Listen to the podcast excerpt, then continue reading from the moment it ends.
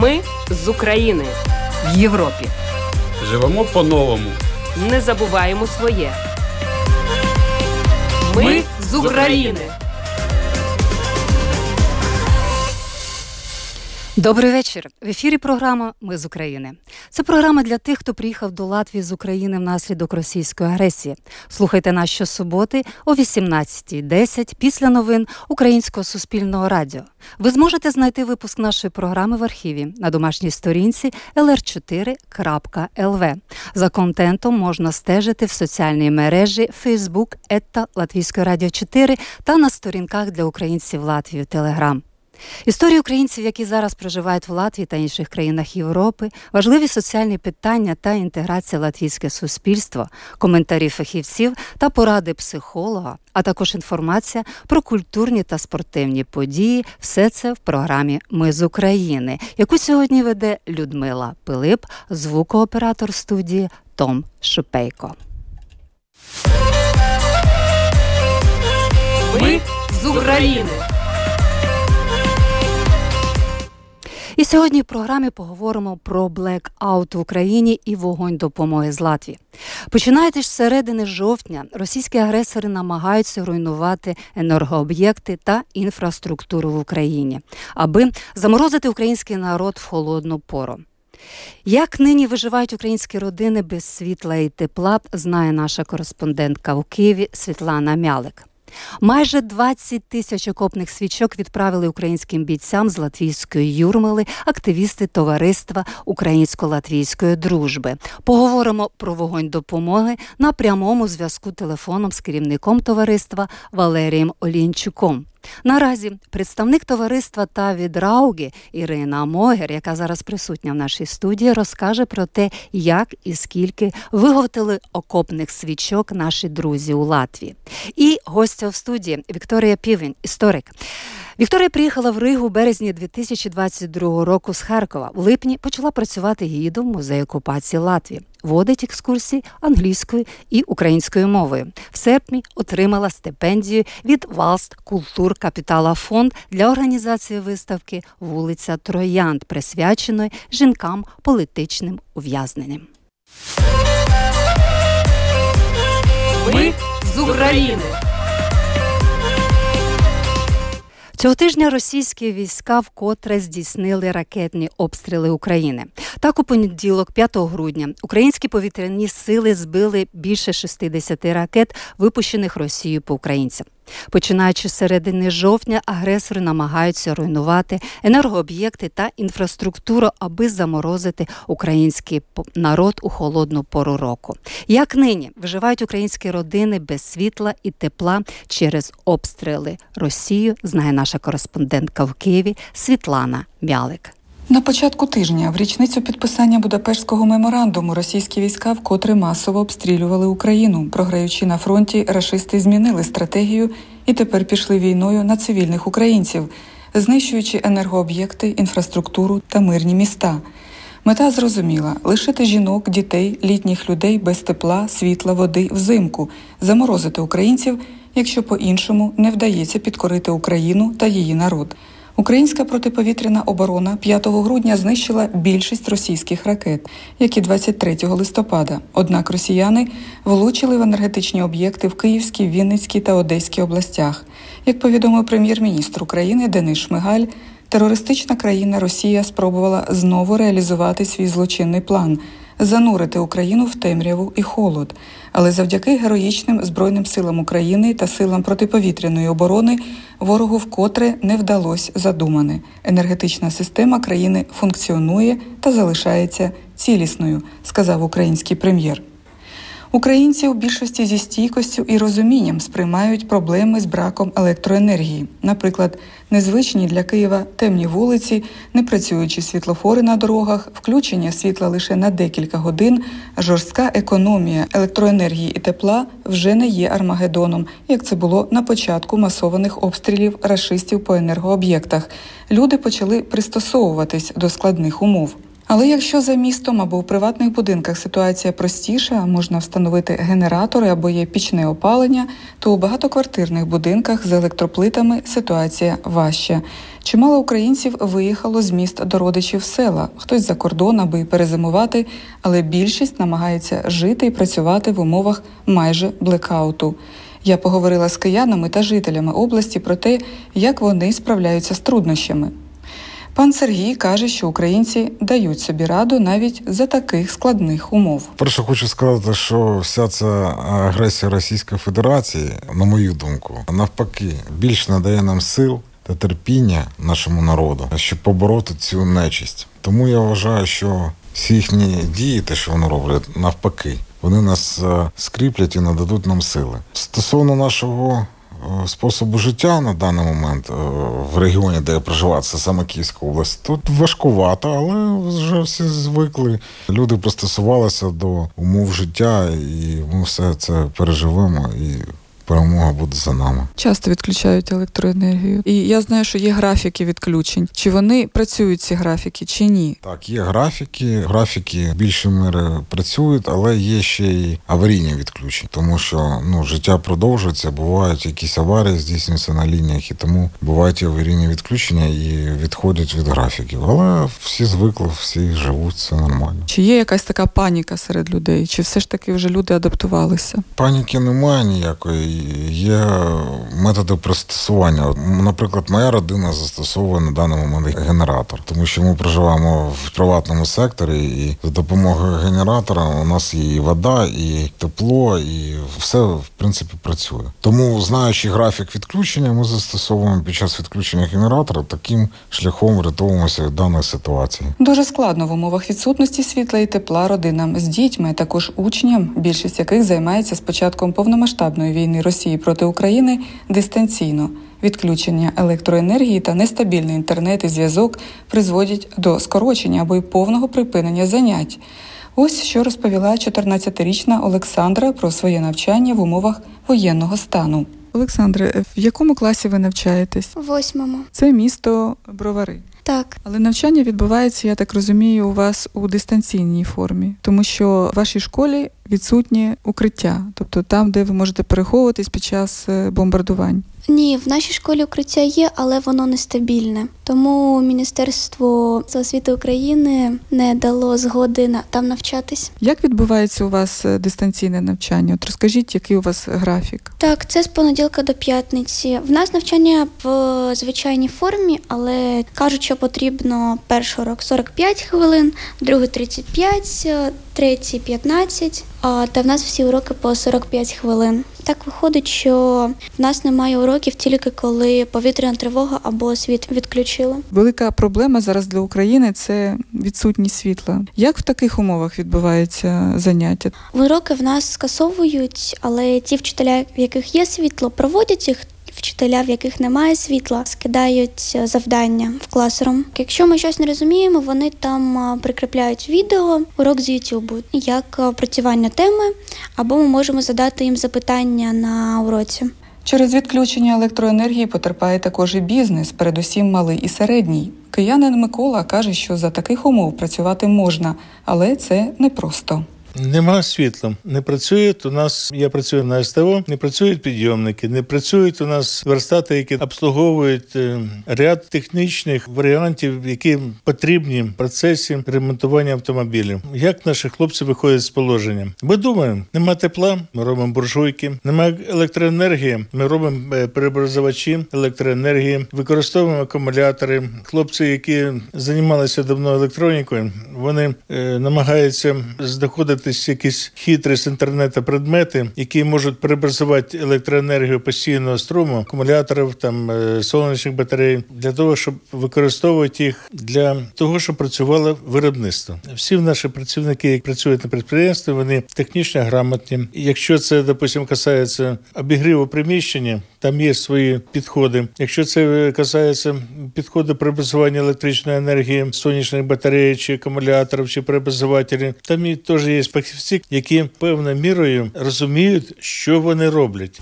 Підприємці та всі небайдужі допомагають тим, кому найважче. Великі торгівельні мережі надають доступ до електрики та інтернету, обладнують зарядні станції для відвідувачів, надають в оренду заряджені павербанки. Попрацювати і підзарядити свої гаджети можна і на автозаправках. Фото, на якому батьки привезли на АЗС свою маленьку доньку, щоб під'єднати до електромережі потрібний для її лікування інгалятор, облетіло світ. Українці гуртуються, допомагають один одному, діляться адресами, де є світло та інтернет, створюють по всій країні так звані пункти незламності. Саме тут можна зігрітись, підзарядити гаджети та випити гарячих напоїв. Росія хоче зламати українців ракетними атаками на інфраструктуру та відключенням світла, але натомість люди об'єднуються та стають сильнішими. Усе це допомагає не здаватись і не піддаватись терору російських окупантів, а отже, перемогти. Світлана Мялик для Латвійського радіо. Наразі з Латвії до України надходить допомога, зокрема, це і окопні свічки. Окопна свічка є надзвичайно корисною, бо дозволяє не лише освітлювати, але й обігрівати приміщення, а також просушити одяг, розігріти їжу чи скип'ятити воду. Наприклад, усього лише на трьох таких окопних свічках за 12 хвилин можна скип'ятити аж 5 літрів води.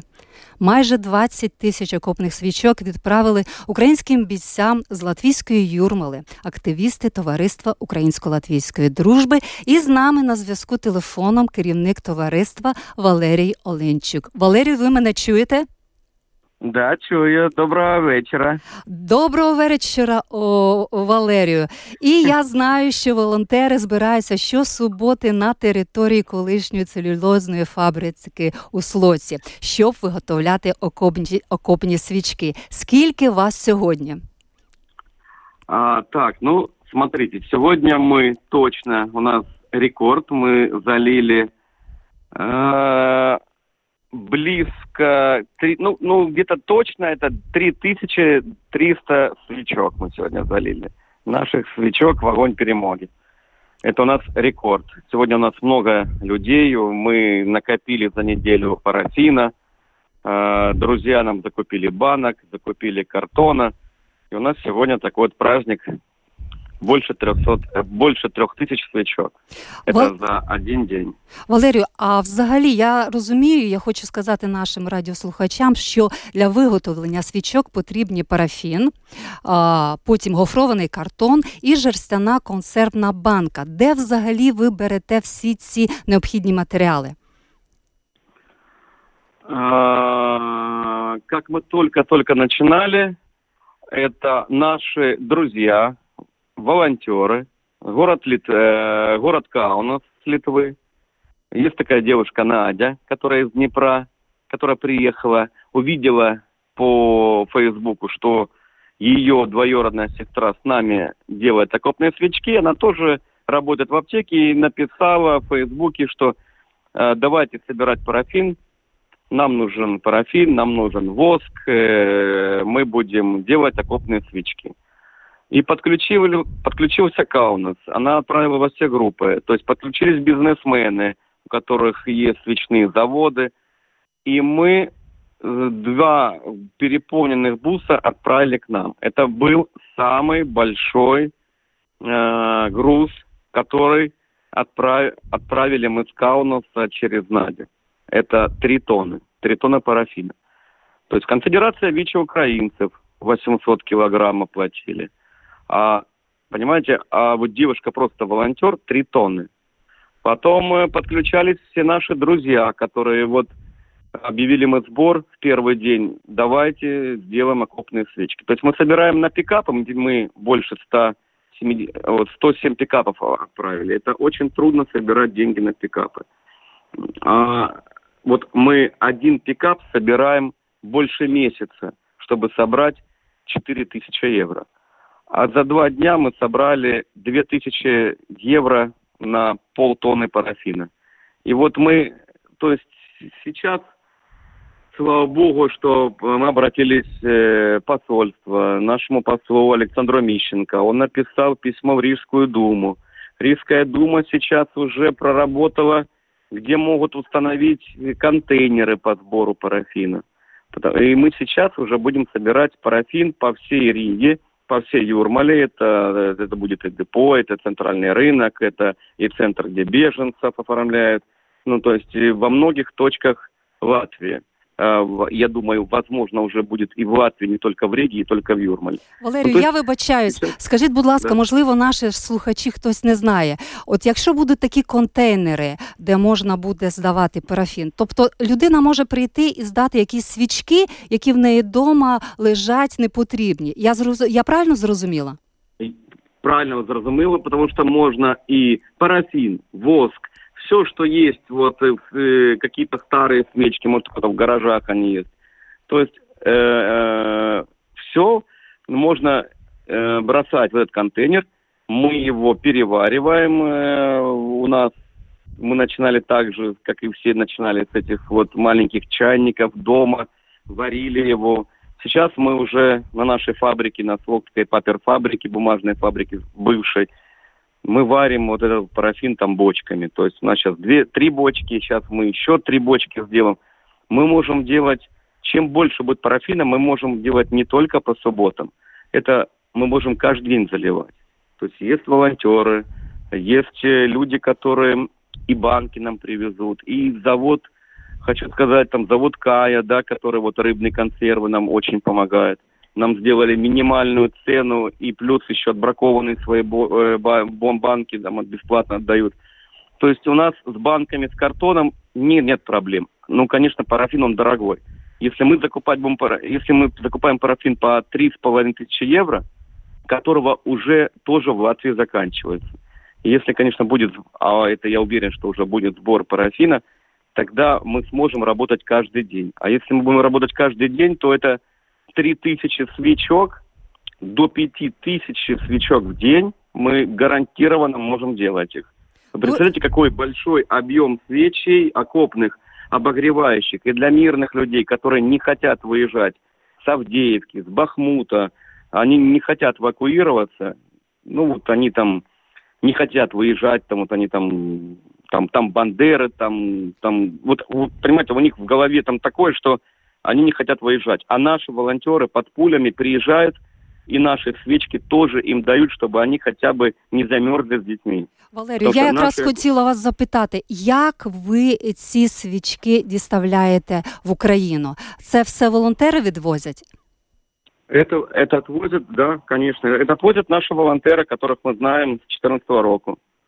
І ще одне запитання. Понимаєте? Я знаю, що у вас кожного разу, коли ви збираєтесь, є дуже цікаві гості. Навіть були українські військові, які перебували в Латвії на реабілітації. Хто сьогодні у вас із цікавих гостей? Десь я на Да. Фейсбуці читала, що у вас Мгм. буде там якийсь о, борщ перемоги варитися. Борщ перемоги, да. Мы сегодня у нас выварила борщ перемоги, это Алена Летучая.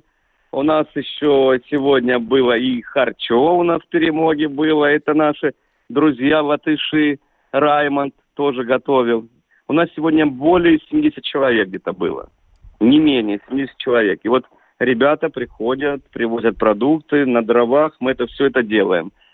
А также у нас сегодня были и військові. Они сейчас, зараз с нами. Вот мы сейчас уже вот все, вот мы закругляемся. Сейчас скоро будем их отвозить.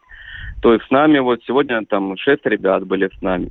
И каждую субботу, э, ну мы завтра решили продолжить. Еще есть парафин, еще есть банки. Мы завтра будем продолжать. И ребята наши військовые говорят, да, мы тоже будем присоединяться.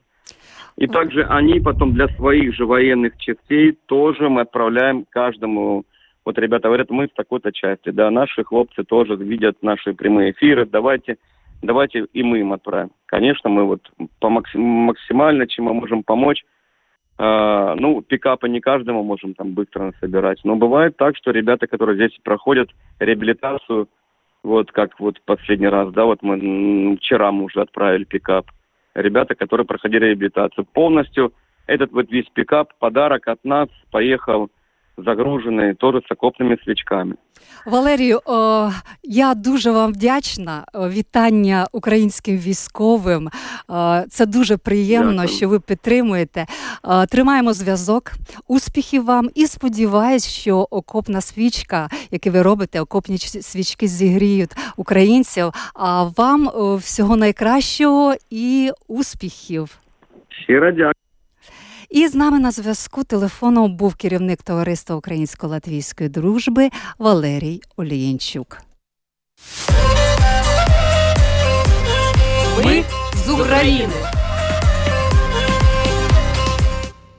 А ми продовжуємо розмову про виготовлення окопних свічок у Латвії. Сьогодні такі свічки виготовляють не лише в Слоці, але у Ризі і у Єлгаві. Завдяки зусиллям товариства та відрауги саме сьогодні в Адажі працюють три майстерні з виготовлення окопних свічок, зокрема в Адажському спортивному центрі, регіональному дослідницькому центрі Царний Кава та у церкві Балтезера. І сьогодні у нас у студії представництва товариства Ірина Могер, яку я попрошу більш детальніше розповісти про цю ініціативу. Добрий день, добрий вечір. Добрий вечір. А, Так, е, взагалі, е, я е, не є керівником цього проєкту, але я можу розповісти те, що я знаю від моїх колег. І в нас майстерні проходять кожний, кожний вівторок, четвер і суботу. Вівторок з 2 до 6 і в суботу увесь день ми працюємо. Десь 20-30 чоловік до нас приходять, і за день ми робимо понад 350-400 свічок. Взагалі, ми відіслали в Україну понад 20 тисяч свічок вже окопних. так, І в нас ще була така е, досить е, цікава акція. Е, коли було 11 листопада, ми розлаштували на набережній великий контейнер і запрошували людей, щоб нам жертвували свічки. Ми зібрали за один день понад двох тонн свічок. Ірино, ось Валерій сказав, що парафін це головна проблема. Де ви берете парафін?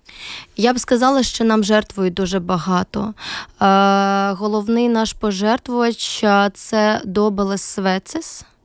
Е, вони нам досить з перших з перших днів, коли ми до них звернулися, без якихось питань жертвують парафін. Хто, о, Хто зазвичай волонтер? Хто приходить робити ці окопні свічки. Це українці лише, чи е, латиші, чи взагалі це така спільна команда людей, які об'єднані бажанням того, щоб допомогти Україні і в цьому аспекті окопними свічками. Я б сказала, що це спільна ініціатива, але е, те, що я бачу е, зараз, це організації, це просто люди, е, з, які е, поєдналися і хочуть допомогти Україні. Дуже багато летишів, дуже багато. Вони приходять групами і є такі. Люди, які приходять кожен раз е, у майстерню, і вони сказали, що вони будуть ходити, доки ця акція триватиме. Це чудово. Виготовлення окопної свічки, здається, воно просте, але не просте. То ви робили, розкажіть, от етап за етапом. Я сказала б, що це просто. Е, Треба парафін, треба е, банку е, з-під консервів, і треба е, картон гафрований. І, і я б сказала, треба бажання це робити. Так. Але люди приходять з таким великим ентузіазмом, що я б сказала, нічого їм не заважає це робити. Треба відрізати смугу від картону певної певного розміру, е, щоб він е, підходив е, до розміру банки. І просто потім ти його скручуєш, кладеш у цю баночку і заливаєш вже гарячим парафіном. І все. І і ти його ставиш потім, щоб він е, застиг. Угу. Е, Після цього ми робимо такі коробки зі свічками і веземо у Україну. Хто везе зазвичай в Україну? А везе ми, як та та відрауги. Ми також е, співпрацюємо з твіттером конвоєм, який везе машини ЗСУ. І вони нам допомагають. Ми е, зазвичай веземо гуманітарний вантаж. Вони надають нам машини та бензин. І ми так співпрацюємо, щоб не вистачати зайві гроші наших пожертвувачів на бензин. Ми так е, дуже добре скооперувалися з ними. Я подумала про те зараз, е, розмовляючи з вами, що Різдво скоро новогодні свята, і можливо, якось ці свічки. Я розумію, що в Україні нема світла, але все одно свято хочеться. Можливо, якось зараз оформити ці свічки, щоб вони були якісь різдвяні. Ви не думали про це? Це цікава ідея. Е, Я б сказала. Е, На мою думку, е, ресурс зараз іде що найбільше на виготовлення, що найбільше ми цих свічок зробимо, що найбільше вони надійдуть до наш, нашої армії. І е, тільки я ну, повернулася з Харкова. Ми були також у Чернігові і надали ці свічки армії. Вони кажуть, нам потрібно тоннами, нам потрібно палетами. Везіть все, що у вас є. Ми так і робимо. Ми е, грузимо кожний раз е, вже тоннами. Якщо е, з самого початку, коли ми е, робили ці окопні свічки, це була коробка 2-3, то зараз ми веземо 3-4 палети кожен раз, як коли відсилаємо. Я хочу тільки сказати вам, шановні радіослухачі, що Ірина нещодавно, як вона сказала, була в, в Харкові за 10 кілометрів до кордону. Це майже передова, і окрему розмову про цю поїздку, про те, як люди там живуть, як вони чекають допомоги, зокрема з Латвії. Ми будемо ще говорити в одній з наступних програм. Але зараз я хочу ще вам таке запитання задати. От в Бадажі зараз будуть. Це я розумію, така спільна робота та та відрауги і самоврядування. Так, е, в нас відкликалися, я б сказала, майже всі самоврядування Латвії. В нас відкликалися організації, які у себе роблять ці свічки. В нас відкликалися школи, якісь організації, підприємства. В нас кожен день е, наступає на, на, наступає два-три е, дві-три посилки з свічками, які вже зроблені. Це е, в наша майстерня це тільки один з пунктів, який працює декілька днів у тиждень. Але з нами співпрацює уся Латвія, я б сказала. Так, дуже вам дякую, Ірино, за таку цікаву розмову. І отже, за приблизними підрахунками ви говорили, я зараз підрахувала 300 тисяч е, в слоці, 350 щодня. Ну, я думаю, якщо три майстерні, то ну, общем, е, загалом більше 4 тисяч свічок на день, а можливо, десь і біля 5 тисяч на день. О, тільки Латвія дає. Це дуже добре, і це цей вогонь допомоги з Латвії зігріє військових і пересічних е, мешканців України, і це дуже добре. А я нагадую, що ви слухаєте програму Ми з України, яку веде Людмила Пилип, оператор в студії Том Шупейко. Ми з України в Європі. Живемо по-новому. Не забуваємо своє. Ми з України. І ще одна гостя нашої програми Вікторія Півень, старший науковий співробітник Музею історії Харківського національного університету імені Каразіна. Вікторія за фахом історик має багатий досвід роботи в музейній сфері, сфері освіти. Приїхала в Ригу в березні цього року з Харкова.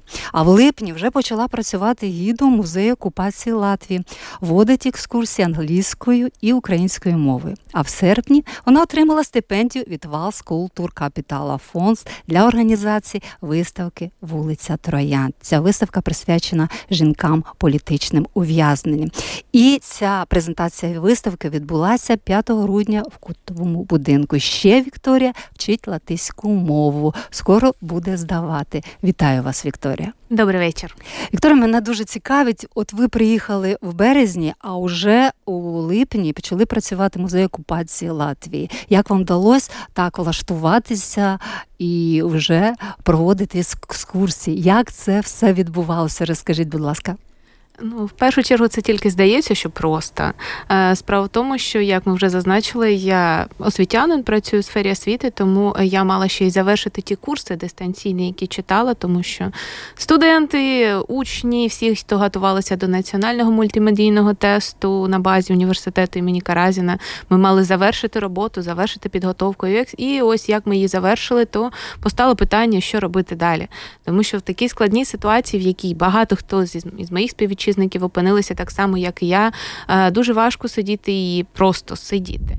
Тому я почала шукати, розсилати, складати резюме, писати, шукати роботу і знайшла прекрасну можливість музею окупації Латвії, прекрасний колектив. І це неймовірно, знаєте, коли вмієш щось робити і зможеш знайти таке місце, де знаходиш однодумців, і де знаходиш роботу, і де можеш працювати.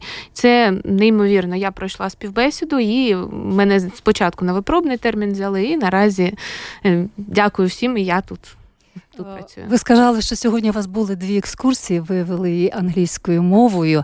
А Ви відчуваєте зворотній зв'язок? Е, чи знають е, люди, які приходять, яким ви розказуєте про це, що ви з України? Справа в тому, що у мене є бейдж, де а, зазначені мови, якими я володію, в тому числі там є Україн, прапор України. І хто звертає увагу, ті питають, звісно.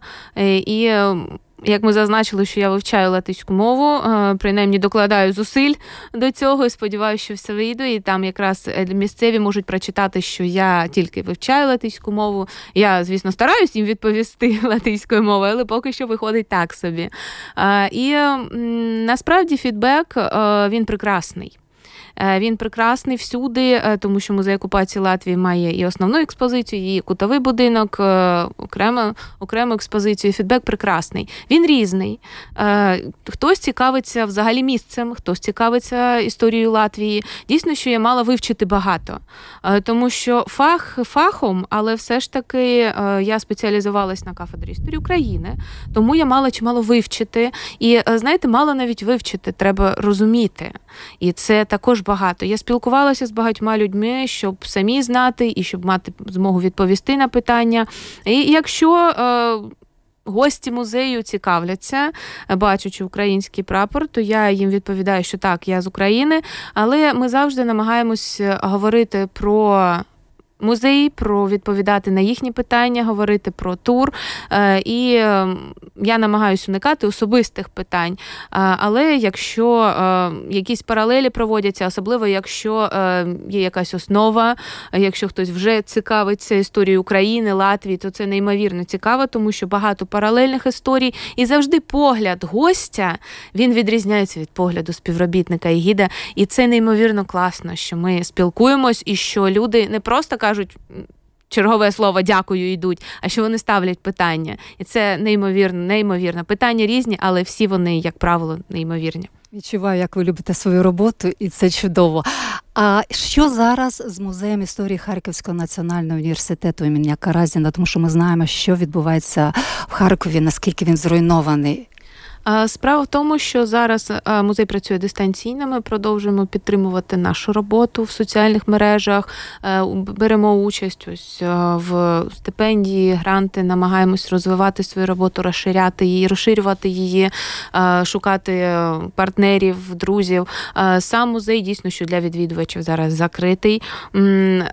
Хто знає, хто бував в Харкові, знають, де знаходиться головний корпус Харківського національного університету. Він знаходиться в самому центрі центрі, і тому е, взагалі Харківський університет постраждав.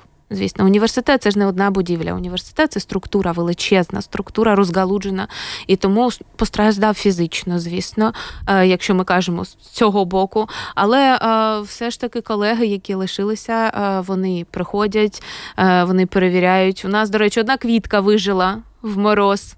Так, так, це тепер наш талісман. Він навіть е, зараз має квітку рожеву, і ми в, такі часи, знаєте, варто шукати е, якийсь символ, знак. І оцей і оцей момент він. Е, я розумію, що це з одного боку по-дитячому, але з іншого, з іншого, коли було холодно, коли вікна були ще не забиті, е, тому що ми знаємо, що центр Харкова постраждав, дуже постраждав, а всі квіти померзли, а цей ні а цей вижив, і зараз він цвіте.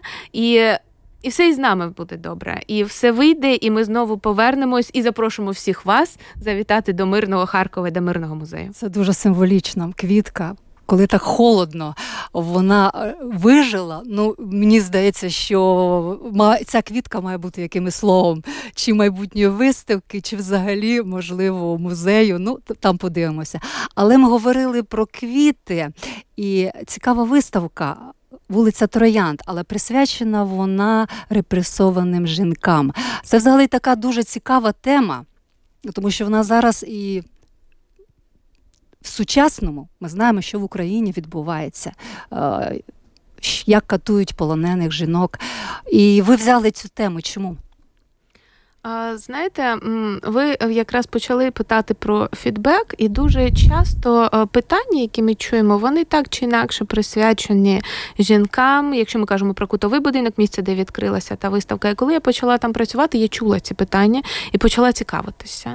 Е, потім, е, знаєте, хоч і намагаюся уникати особистого, але все ж таки я жінка, і я змушена була покинути дім і приїхати в іншу країну і будувати все з нуля, фактично. І е, я розумію, що це непросто. І е, оці питання, які виникали, вони розпалили в мені цікавість. Е, Сама символічна назва вулиці Троян це особливий коридор, де жінки були засуджені, які жінки були там у кутовому будинку, ув'язнені. Вони це, Цей коридор називався вулиця Троян, окремий для них. І Ми почали цікавитися е, з моєю колегою, з Веронікою. Ми почали цікавитися потім. Е, основна задача була не просто казати про це, а показати.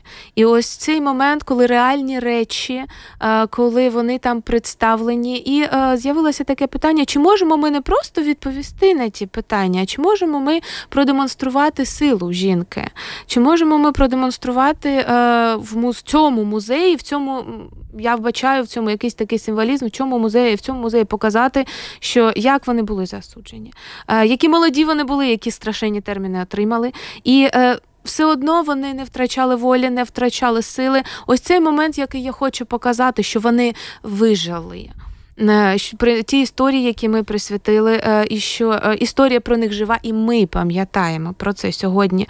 Тому ми з музею окупації Латвії має багаті фонди, неймовірно багаті. Все для мене. Чому я про це кажу? Бо я все ж таки все для мене нове, і це неймовірно. Я ми відібрали певні історії. Звісно, що це репрезентативно. Звісно, що трагічних історій неймовірно багато, і одна з них така. Але ось цей момент показати реальні речі розповісти цю історію і тим самим відповісти на ці питання. Оце той момент, який мене зацікавив. Ви сподіваюся, вийшло. Е, ви сказали про трагічні історії і е, таке трохи незвичне запитання. Ми зараз говоримо про легенди. Взагалі, цей будинок, ктовий будинок, він таку має недобру славу. Ось, і моя знайома, вона працювала слідчим ну, одразу після не в радянський час, а коли ще працював це на початку незалежності. І говорили про те, що є така легенда, що коридорами цього будинку ходить привід. І це жінка, е, яку закатували яка не витримала тих катувань і з якогось там поверху а, викинулась. Чи ви знали про цю легенду? Ми звикли, що легенди взагалі це в старовинних замках, але цей будинок має дуже недобру славу. Ну. Знаєте, ви в іншій варіації, але поставили одне з найпопулярніших питань в кутовому будинку: чи зустрічали ми там привидів? Так особисто я не зустрічала поки що. Але варіацію цієї історії я чула, але вистрибнув з вікна хлопець, а не дівчина.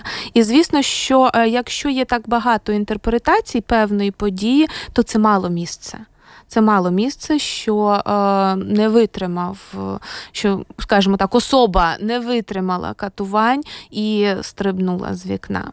Ну, приводу я не зустрічала, але легенди е, це окрема частина, і я е, дуже е, так з теплом ставлюся до будь-яких легенд. Я розумію, що моя професія взагалі закликає до того, щоб ставитися до них зі скепсисом.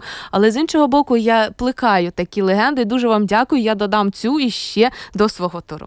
Ну, я думаю, це можливо буде наступна виставка у вас легенди цього будинку. Але я не хочу завершувати розмову з вами на такій ноті.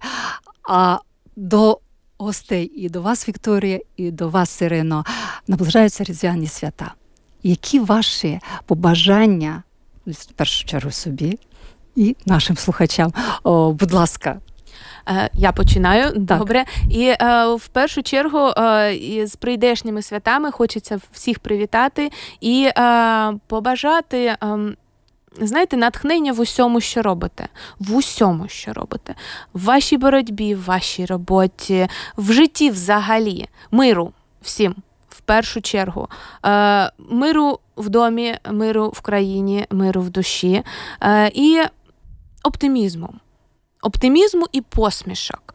Е, тому що оптимізм, е, віра в себе, віра в людей, а вір, в людей треба вірити, тому що як показує ось е, Ірина, е, як показує ваша програма, що оптимізм і віра в людей вони творять дива. Тож давайте вірити одне, одне одному, один в одного сп- і будувати мир разом зі святами.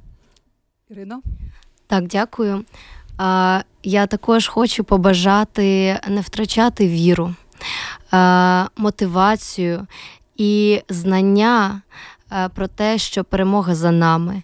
Коли а, в тебе є таке внутрішнє переконання, тоді усе дається набагато ліпше. Дякую вам, українці неймовірні, а українські жінки, крім того, що вони красуні, вони сильні, впевнені і націлені вперед. А я хочу вам сказати, що у нас були гості, представниця товариства та відрауги Ірина Могер і Вікторія Півень, старший науковий співробітник. В Харкові музею історії Харківського національного університету, а зараз гід а, Латвійського музею окупації. Я вам щиро вдячна. Ну, а час нашої програми доходить до кінця. Завершуємося. Шановні радіослухачі, ви слухали програму Ми з України. Програма лунає в етері Латвійського радіо 4 щосуботи, 18.10 після новин Українського суспільного радіо. Ви можете знайти випуск нашої програми в архіві на домашній сторінці lr4.lv. За контентом можна також стежити в соціальних мережах Facebook, Ета Латвійської радіо 4 та на сторінках для українців Латвії Телеграм. Ваші пропозиції та питання можете надсилати нам на електронну пошту ukr.latвійськорадіо.лв. Раджу вам користуватися додатком LR4, який можна безкоштовно встановити на свій мобільний телефон. А я прощаюсь з вами. На все добре. Програму вела Людмила Пилип, оператор студії Том Шопейко. Все буде Україна. Ми з України в Європі. Живемо по-новому. Не забуваємо своє. Ми з України.